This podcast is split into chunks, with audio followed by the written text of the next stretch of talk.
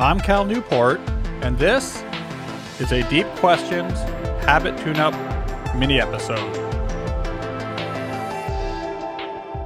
Now, if you're one of the many new listeners to this podcast who discovered it through my publicity tour for A World Without Email, let me explain briefly how this works. I do two episodes a week, a main episode on Mondays and a Habit Tune-Up mini-episode on Thursdays. This is a Habit Tune-Up mini-episode. During the Monday episodes, I answer written questions from my listeners on a wide variety of topics. We get into work stuff. We also get into big ideas about technology, and we get into more philosophical discussions about the deep life and making the most out of life. It's a wide-ranging array of topics. And then in these Habit Tune-Up mini-episodes, they're shorter, and we do voice questions.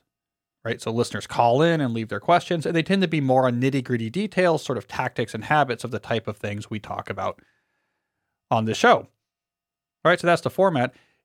I'm evolving the format, by the way. I mean, one thing I've been thinking about is as we get nearer to the pandemic winding down to something much more manageable, I want to set up another mic or two in my studio, start to have some more people in studio. I did a in-studio recording recently with Lex Fridman, and I hadn't done it in studio in a little while, and I miss it. It's really nice. It's really nice to be there with the other person.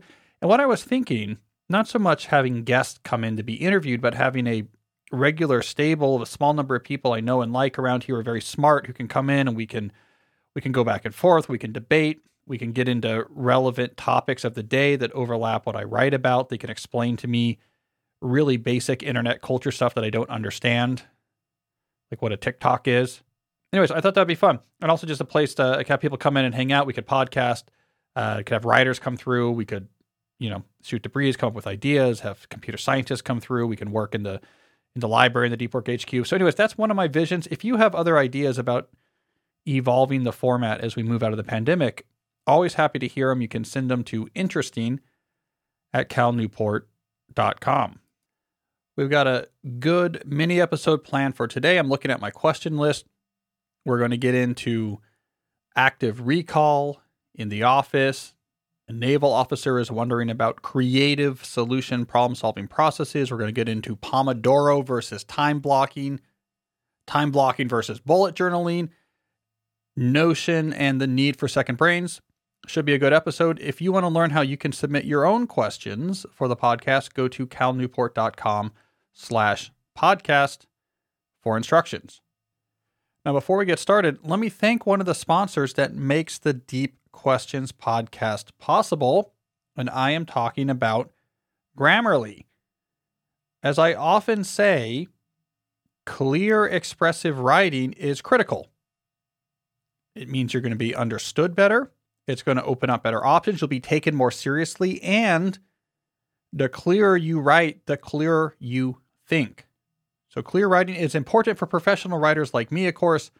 We have editors who help us with this. We have primary editors. We have copy editors. We have fact checkers. There's a lot of people that help us sharpen our writing. Well, now Grammarly has a product, Grammarly Premium, that can bring you that type of eye to all the writing you do. Whether we're talking about Outlook or Gmail or Twitter or LinkedIn, whether we're talking about your desktop or on your phone, Grammarly Premium looks at your writing. It not only fixes grammar mistakes, we're all kind of used to that, but it can also give you clarity suggestions. So here is a suggestion to make this sentence clearer and therefore to make your point more strongly. And this is kind of amazing to me, vocabulary suggestions. Now you're using this word too much. That's repetitious. Here's a stronger word to convey what you mean to actually say here. It's like deliberate practice for clear writing. I highly recommend it. And the good news is you can get 20% off Grammarly Premium if you sign up at grammarly.com/deep. That's 20% off Grammarly Premium, GRAMMARLY.com/deep. All right, let's get started with the show. Our first question is about adapting a piece of advice from one of my early books to the world of work. Hi, Cal. I'd like to ask you about learning new and complicated things at work, especially if one's job is rather technical. Do you believe similar advice you give to students transfers to the workplace? As an example, you recommend active recall as the main learning strategy. Although I honestly love it, it would feel weird to do it in an open space at the office. Now, with remote work, this may not be an issue, but in normal circumstances, I'd always look for some alternatives. Or leave it for later, for example, during a walk or my commute back from work. I'm curious about your thoughts, and thanks for the podcast. So for those of you who are not familiar with the full Cal Newport canon, which at this point goes back 7 books, if you can believe it, in my early books, which were student advice guides, and in particular my second book, which was called How to Become a Straight A Student, which I published in 2006, wrote primarily during my first year at MIT, I talk about how the best students study. And the thing that they shared in common more than anything else was they used what I termed active recall. That is, the way they reviewed information was to deliver the ideas out loud without looking at their notes. There's some neuroscience here that's interesting. We don't have to get into the details, but basically, if you can explain something, so actually properly vocalize it to another human so they understand what you're talking about, without looking at notes, you understand it. And when you do this for the first time with a complex topic that you kind of have the pieces for, this locks them into place. It cements those neurons. It gives you such a strong understanding of the topic once you've taught it out loud that you don't really have to go back. Now contrast this to how most students study. They use what's called passive recall, which is I will read my notes, I will read the textbook, I will read the sample solutions, quietly to myself again and again in hope that it sticks. Vastly less effective. You can read over an argument 12 times and remember some pieces of it, but if you have to stand up and say, let me make that argument to you right now, and you do that once, and it's hard and your brain strains because you're really having to think hard about what the pieces are and try to pull them up. But if you do this, the information sticks to the point where once you've successfully actively recalled an idea, you're set for the test. No need to go back. So active recallers would often spend a lot less time studying than their passive recalling peers, and they would get better grades because it takes less time to learn something with active recall than passive. It's harder. The energy you're expending when you active recall is harder. That's why people prefer to just put their hooded sweatshirt up in the library at 3 a.m. and just read their highlighted notes, but that's nonsense activity. All right. The question here then, now that we have this background, is should I do that in the workplace when I need to learn something new? And I'll say yes and no. I mean, you were right to point out that if you are active recalling in the middle of an open office, it's not going to go well. People are going to think you're a little bit weird. I do not suggest that. Do the active recall away from the office. I used to do it while I was walking a lot. When I was an undergrad, I would walk on trails around campus, kind of away from people to do active recall. Obviously, you can do this at home before you go into the office in the morning, or when you get back, come back from the office early to work at your house more, where you're not going to bother anyone. Or if possible, dragoon some of your colleagues into one of the breakout rooms and say, I'm going to explain this to you or try to explain this to you. Tell me if it makes sense. That's great. That social pressure means you're going to actually expend more energy and learn the new information even faster. All these things are fine. None of them will label you as crazy, and they're all going to help you learn things quickly. An alternative is to write out from scratch without looking at your notes an explanation of whatever topic or idea that you're trying to learn. And that works pretty well too, because again, you're trying to create this information from scratch.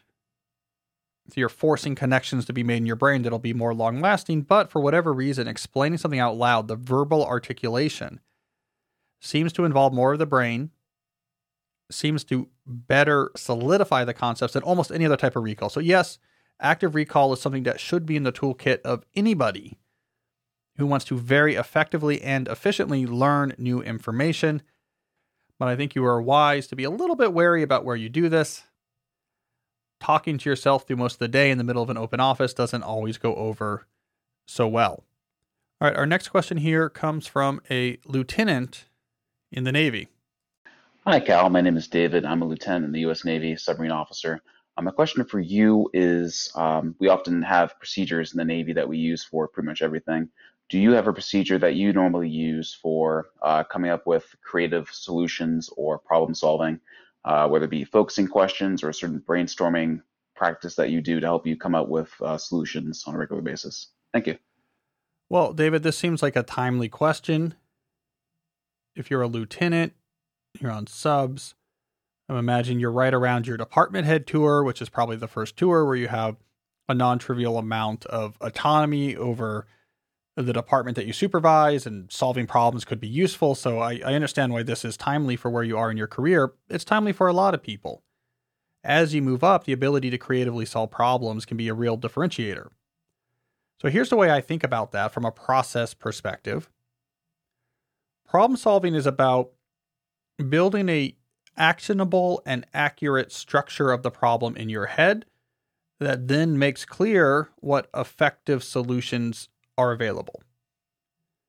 And there's three different things you can do that are relevant to building up the structure and gaining insight from it. The first, of course, is just inputting information that's going to help you build that structure more accurately. So it's reading things, learning about things, trying to bring into your brain as much relevant information as possible about the problem so that the structure you start to build, you have the right materials for it. The second thing that's relevant here is actually doing the cognitive cycles required to take these materials and start manipulating them in your head and building out a structure that seems to make sense. Trying to probe and understand the structure as you build it to see what solutions might look like. I recommend doing this walking. Now, maybe this is a mean suggestion to someone who might be doing this brainstorming in a 5x10 berth on a Los Angeles class or something like this, but walking tends to be what I prefer. You walk, you work on the problem just in your head. When you notice your attention wandering, just say, okay, I note it. My attention's wandering, bring it back to the problem. When it wanders again, note it, bring it back to the problem. Readers of my books know I call this productive meditation. It's a fantastic way to actually try to work with information just in your head. You need a certain amount of cycles just doing that. The third thing you need to do is converse with other people who are relevant or have relevant information about this problem. So when you actually go back and forth, here's how I'm understanding this problem, what I know about it, the structure I'm building, what I think solutions might look like. You're gaining access to whatever structures they've built based on the information they've seen and the cognitive cycles they've put into it. And they can very quickly help you evolve and update your own structure. So talking to someone can be a real shortcut type of collaboration to really greatly improve or harden or make more sophisticated the internal structure you have for these ideas. Those are the three things you need to do. You need to do all three of those things. You can cycle between them from a process perspective. Just make sure all three are getting prioritized. Bring in more information, put in some cognitive cycles while walking, talk to someone else about the problem, repeat. And that's it, right? The more you do these three things, the closer you're going to get to getting a good solution. And so when I'm having trouble with a problem, like let's say a math proof, as I do in my role as a professor, usually what happens is I'll realize, okay, I'm missing one of these three things. I need to talk to other people. I got to get collaborators on the phone. Maybe they'll unstick something, or I need more time just thinking about this. I have the materials. I just have to build them better. I have to put them together better. Or, I don't know enough about this problem. I don't know enough tools. I need to go read other papers. I need to learn other techniques. And that's a pain, but I got to do it. Without tools, I can't solve it. And it really helps me when I'm trying to solve problems because it gives me clarity. Which of these things have I not been doing recently? Find some time for it. And then just repeat until you get closer to some solutions. All right, that's a good question. Let's see what we have. Another one here. This one is talking about time blocking, but it's time blocking versus the Pomodoro method.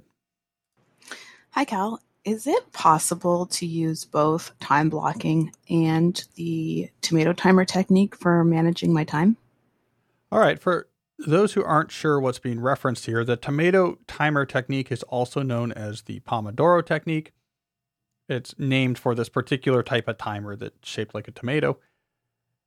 And the idea is you break up your work into these 25-minute chunks, and you set the timer, and you let the timer tick down, and you just work on what you're working on until the timer rings, and you put a check mark on a piece of paper, take a short break, and repeat. After you've done this 4 times, you take a longer break. That's the basic idea. Now, the nice thing about the Pomodoro method is that it is about minimizing context shifting in the sense that you're working on something until the timer goes off, then you get a break. So you get used to this idea of I work on something for a while without constantly checking inboxes, constantly checking my phone. When I'm doing something, I'm doing one thing at a time. As one of the big ideas in my new book, A World Without Email, is that context shifting is productivity poison. So this is good. You say, I have a break coming up when this timer finishes. So I'm not going to interrupt what I'm doing now. I'll wait till I get to that break. And so I like that about the Pomodoro technique. I also like its connection to stimuli response. So you just get used to this timer turning on means you work. When it goes off, you stop. It's a what we would call in my book, Deep Work, is like a deep work ritual. It's something your mind learns. When that timer goes on, I'm just focusing on one thing.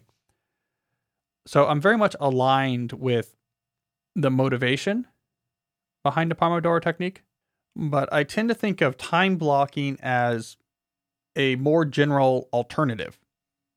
So with time blocking, you're accomplishing something similar. When you give every minute of your day a job, you know what you're supposed to be doing in a given time block. You know things like email checking or breaks are scheduled in their own blocks.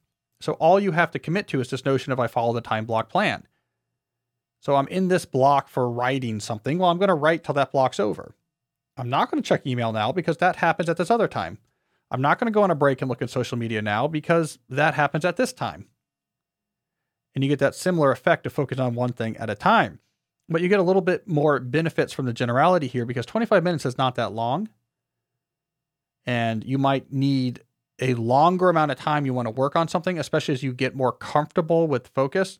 You get more comfortable with resisting distraction. You don't want to take a break every 25 minutes. Part of the problem with context shifting is that the attention residue left from switching your attention to something else like your email inbox and then coming back to your primary task, that could take a while to clear. That could take 10 minutes to clear.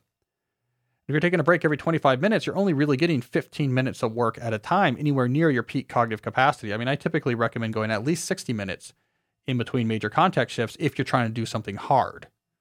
Trying to do something cognitively demanding. Now, where you might get some benefit from using timers, I mean, I write about this in Deep Work, is they're a great training tool.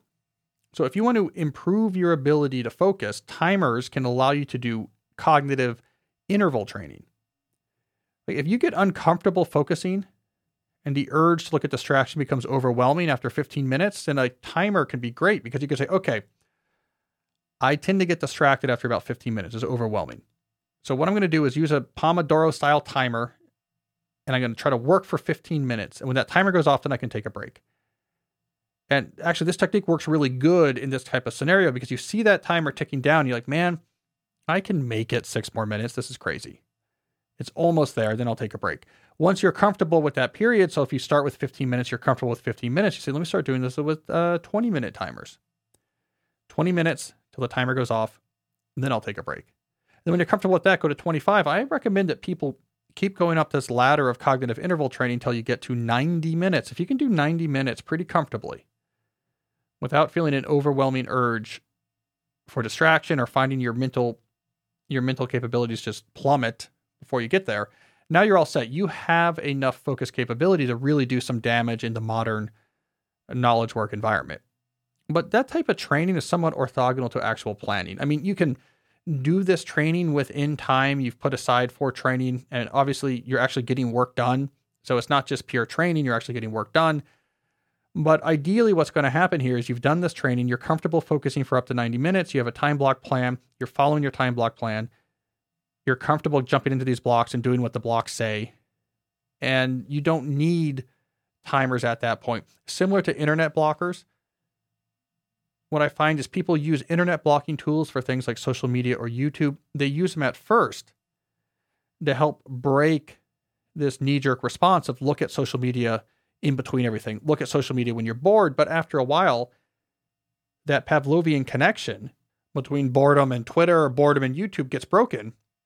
And then you don't have to put the blocker on anymore.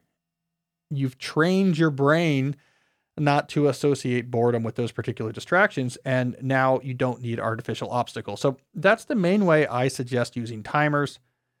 You can use them to help interval train your ability to focus, but time blocking, when done correctly, is a more general alternative to what you get through the more restrictive Pomodoro method.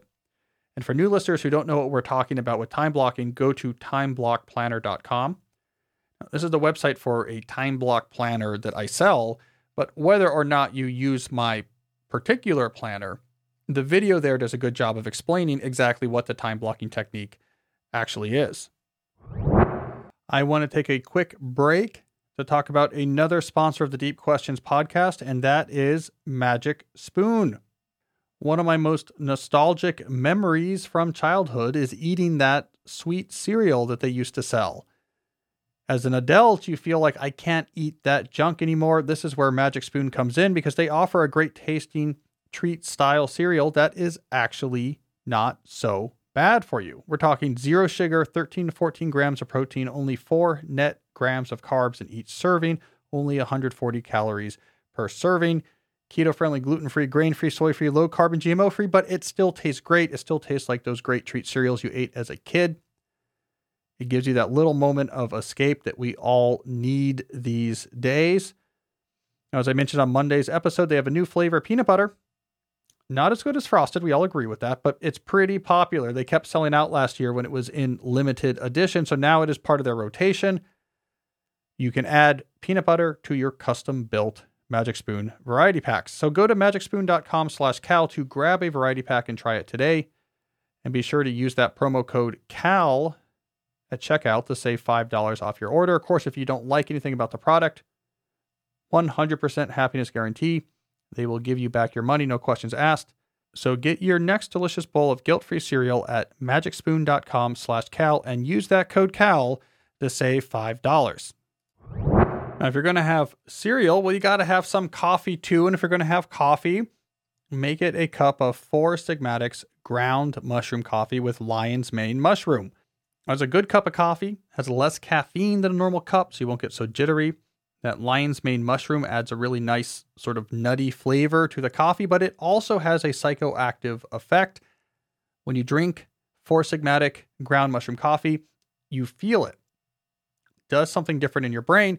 What I recommend is taking advantage of that effect to make your cup of Four Sigmatic coffee a hook before your deep work sessions. If you always drink a cup of this coffee before you do deep work, your brain will still soon associate that unique physiological signature that you get from drinking this coffee with time to go to work. And you will be able to slip into those deep work sessions quicker and more effectively. So give this a try. Look, they've got 20,000 5-star reviews. They've got the 100% money back guarantee. There's no real risk here, but that's how I like to use Four Sigmatic coffee. The good news is we've worked out an exclusive offer on this coffee. It's just for my listeners. You can get up to 40% off plus free shipping on mushroom coffee bundles, but to claim this deal, you must go to foursigmatic.com/deep. This offer is only for Deep Questions listeners and is not available on the regular website. So you'll save up to 40% off and get free shipping. So go right now to foursigmatic.com/deep. Now, our last question was about time blocking versus the Pomodoro method. As long as we're doing these productivity battles, let's try one now about time blocking versus bullet journaling. Hello, Cal. I have a facetious question instead of a serious one, but good news is you can't talk about the time block planner. So here we go. Can you envision the bullet journal community taking your time block planner hostage and creating like a piece of art with maybe colored time blocks and stickers and drawings for the shutdown complete? Bye. Well, if we're thinking about bullet journaling, you could certainly implement a time block plan in a bullet journal, no problem, right? Because in bullet journaling, it's very free form. Each page can essentially be assigned what you want to use it for. So there's no reason why you can't just use a page for every day, build a time block plan, adjust the time block plan as your day proceeds. I think that would be a perfectly appropriate thing to do in a bullet journal. If you're a serious bullet journaler, you're of course going to use fine pointed markers to draw some sort of lattice of living vines around the edges of the time block plan. And when your time block plan breaks, there'll be some expertly drawn cartoon smoke and a fissure across the schedule. And the whole thing will be beautiful. The whole thing will look good on Instagram. And I'm kind of joking, but not really. I mean, actually, I think this is part of what makes bullet journaling work, that if you have a visual aesthetic, you have that instinct. You're basically just leveraging that to take your planning, scheduling, tracking more seriously. So actually, that's a feature, not a bug of bullet journaling. So I think that's fine. If you're a bullet journaler, you should do time block plans. You already have everything you need. Just make that one of the pages that you use. And if you make it look good, send me a picture. Love to see that. Interesting@calnewport.com. My main issue with bullet journaling, it's not really an issue. It's just a matter of where it's appropriate and where it's not. The one thing that I've heard from a lot of people is that if you're in a standard knowledge work job, in terms of your task volume is going to be too large to keep track in the paper notebook. So for a lot of people in a lot of office environments, they may have 1 to 700 tasks, a lot of details associated with these tasks, changing statuses for these tasks. And that's just too much volume, too much changes to keep that all in a small size paper notebook. And you probably need electronic tools if you're in a high volume task type of job, right? It's why, you know, I have a Trello board for every different role in my life. That Trello board has 7 to 8. Each Trello board has 7 to 8 columns. Each of those cards has a lot of information on them, links and notes and files associated with that particular task. So I have everything there when I need to execute. I'm not going to be able to implement that just freehand writing in a 4x6 notebook. So when I think about bullet journaling, I often think about either you're in a more of a low volume task situation, which is, you know, one of the primary audiences for bullet journaling is solopreneurs and freelancers, where actually it can be a relatively low volume task environment. Bullet journaling works beautiful. If you're in a high volume task environment, you probably have to modify that method if you want to use it. But if you like the other aspects of the bullet journaling system, I think it's worth doing those modifications. Look, I mean, I'm happy for people to buy my time block planner, but I'm more happy for people to be doing time blocking, whether it's in my planner or in a bullet journal or just on a sheet of paper or on a black and red, like I used to use, or is it red and black? I always mix that up. The notebook, the spiral bound notebook I used to use. The key thing, as far as I'm concerned, is that switch from list reactive to time blocking is such a night and day shift in terms of the control you get over your time that I just want to see as many people as possible make that change. A quick aside here, while I was recording that particular question, I got a call from my publisher that The World Without Email has made it onto the New York Times bestseller list. So a quick moment to thank everyone who bought the book or supported the book, especially the pre-orders. That really helps with the list.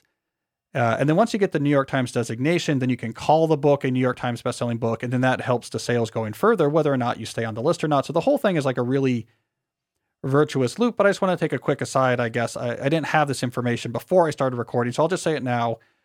For those who supported the book, thank you. All right, let's get back to the show. Our final question here involves an idea that I hear about a lot from the tech influence productivity world, and that is the necessity of a second brain. Hi, Cal. Thanks for a cool podcast. My name is Dawn. I work as a communicator. I live in Sweden. And I have a question about the tool or app Notion. I'm sure you're familiar with it. I've tried it myself, but I found that the overhead cost of getting started with it was just way too high when I already have a system in place that I think works pretty well for productivity and keeping on top of my tasks.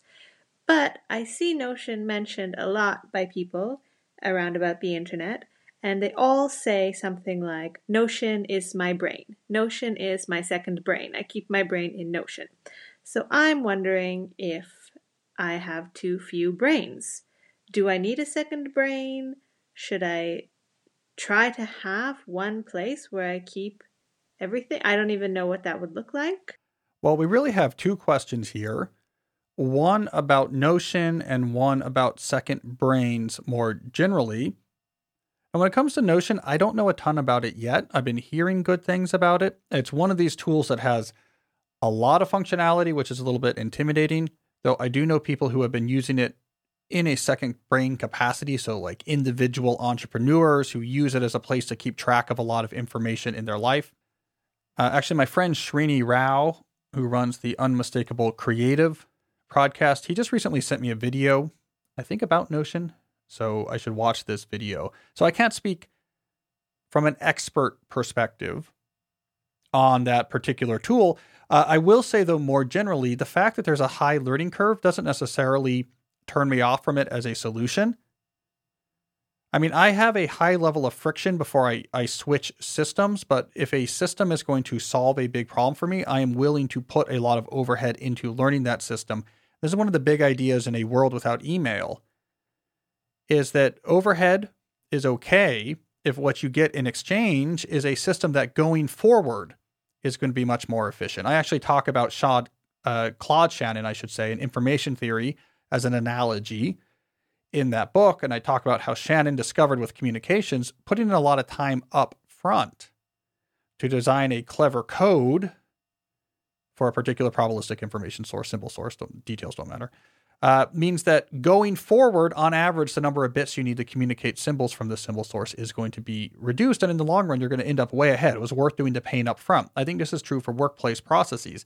If a new process, let's say something that is possible because of a tool like Notion, if a new process going forward is going to be a big win, then it's worth taking even days worth of time to get it going in the first place. And what do we mean by big win? Well, in A World Without Email, the biggest win is trying to minimize unscheduled messaging. So if there's things you do in your company or on your team or in your business where a process built on top of Notion reduces a lot of unscheduled messaging that you have to just check your inbox a lot to find or check your Slack channel a lot to find and respond to, it's probably worth it. So I just want to make that general point. I'm not saying anything about this particular tool because I don't know it, but I don't care about overhead if you're going to get a really big result. If you don't know what the result is, don't waste time experimenting. If there's a minor thing that's going to improve, it's probably not worth the overhead. Just keep working with what works.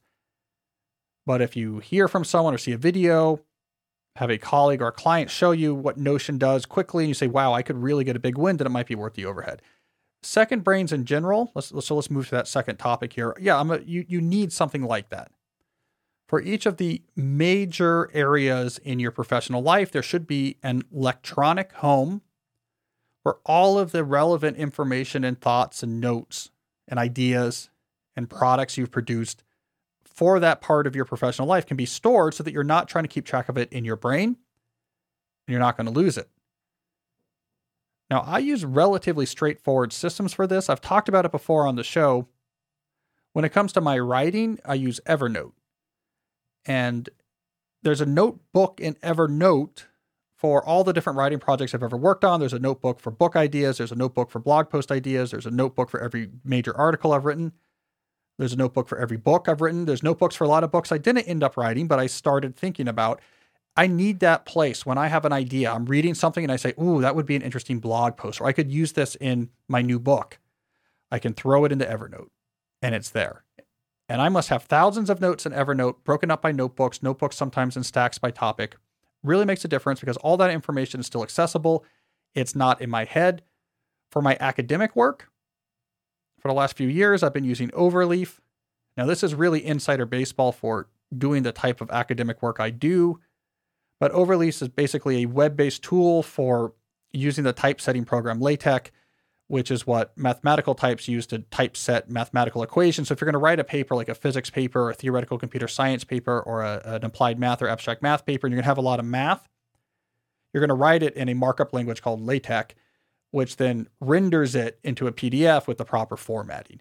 So Overleaf, you can have these different projects in a web-based interface, and all your collaborators can access each of the projects. And so I just create, for every major idea I have, every paper I'm working on, I just create a project in Overleaf. I created one this morning.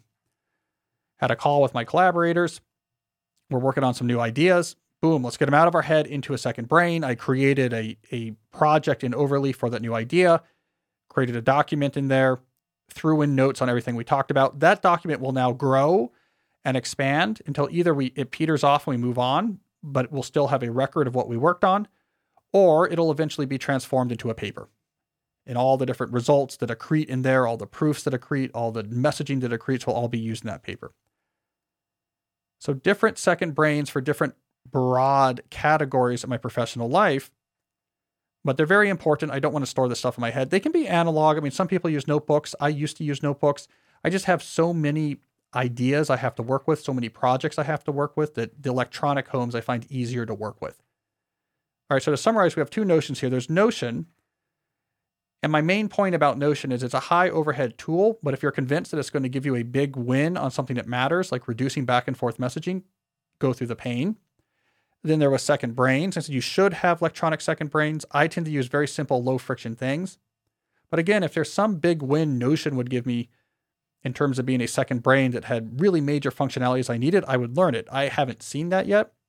I've seen Notion more successfully referred to in terms of workplace processes, like teams working together on particular projects, not so much just notes, but I'd be open to it. All right, so that's my thought. Notion, take a look at it. Second brains, yes, you need them. And what I need is a break from this podcast studio. This is the fifth thing I've recorded today. The wonders of book launches. So let's leave it here for now. I'll be back on Monday with the next full-length episode of the Deep Questions podcast. Find out more about asking questions, go to calnewport.com/podcast. And until next time, as always, stay deep.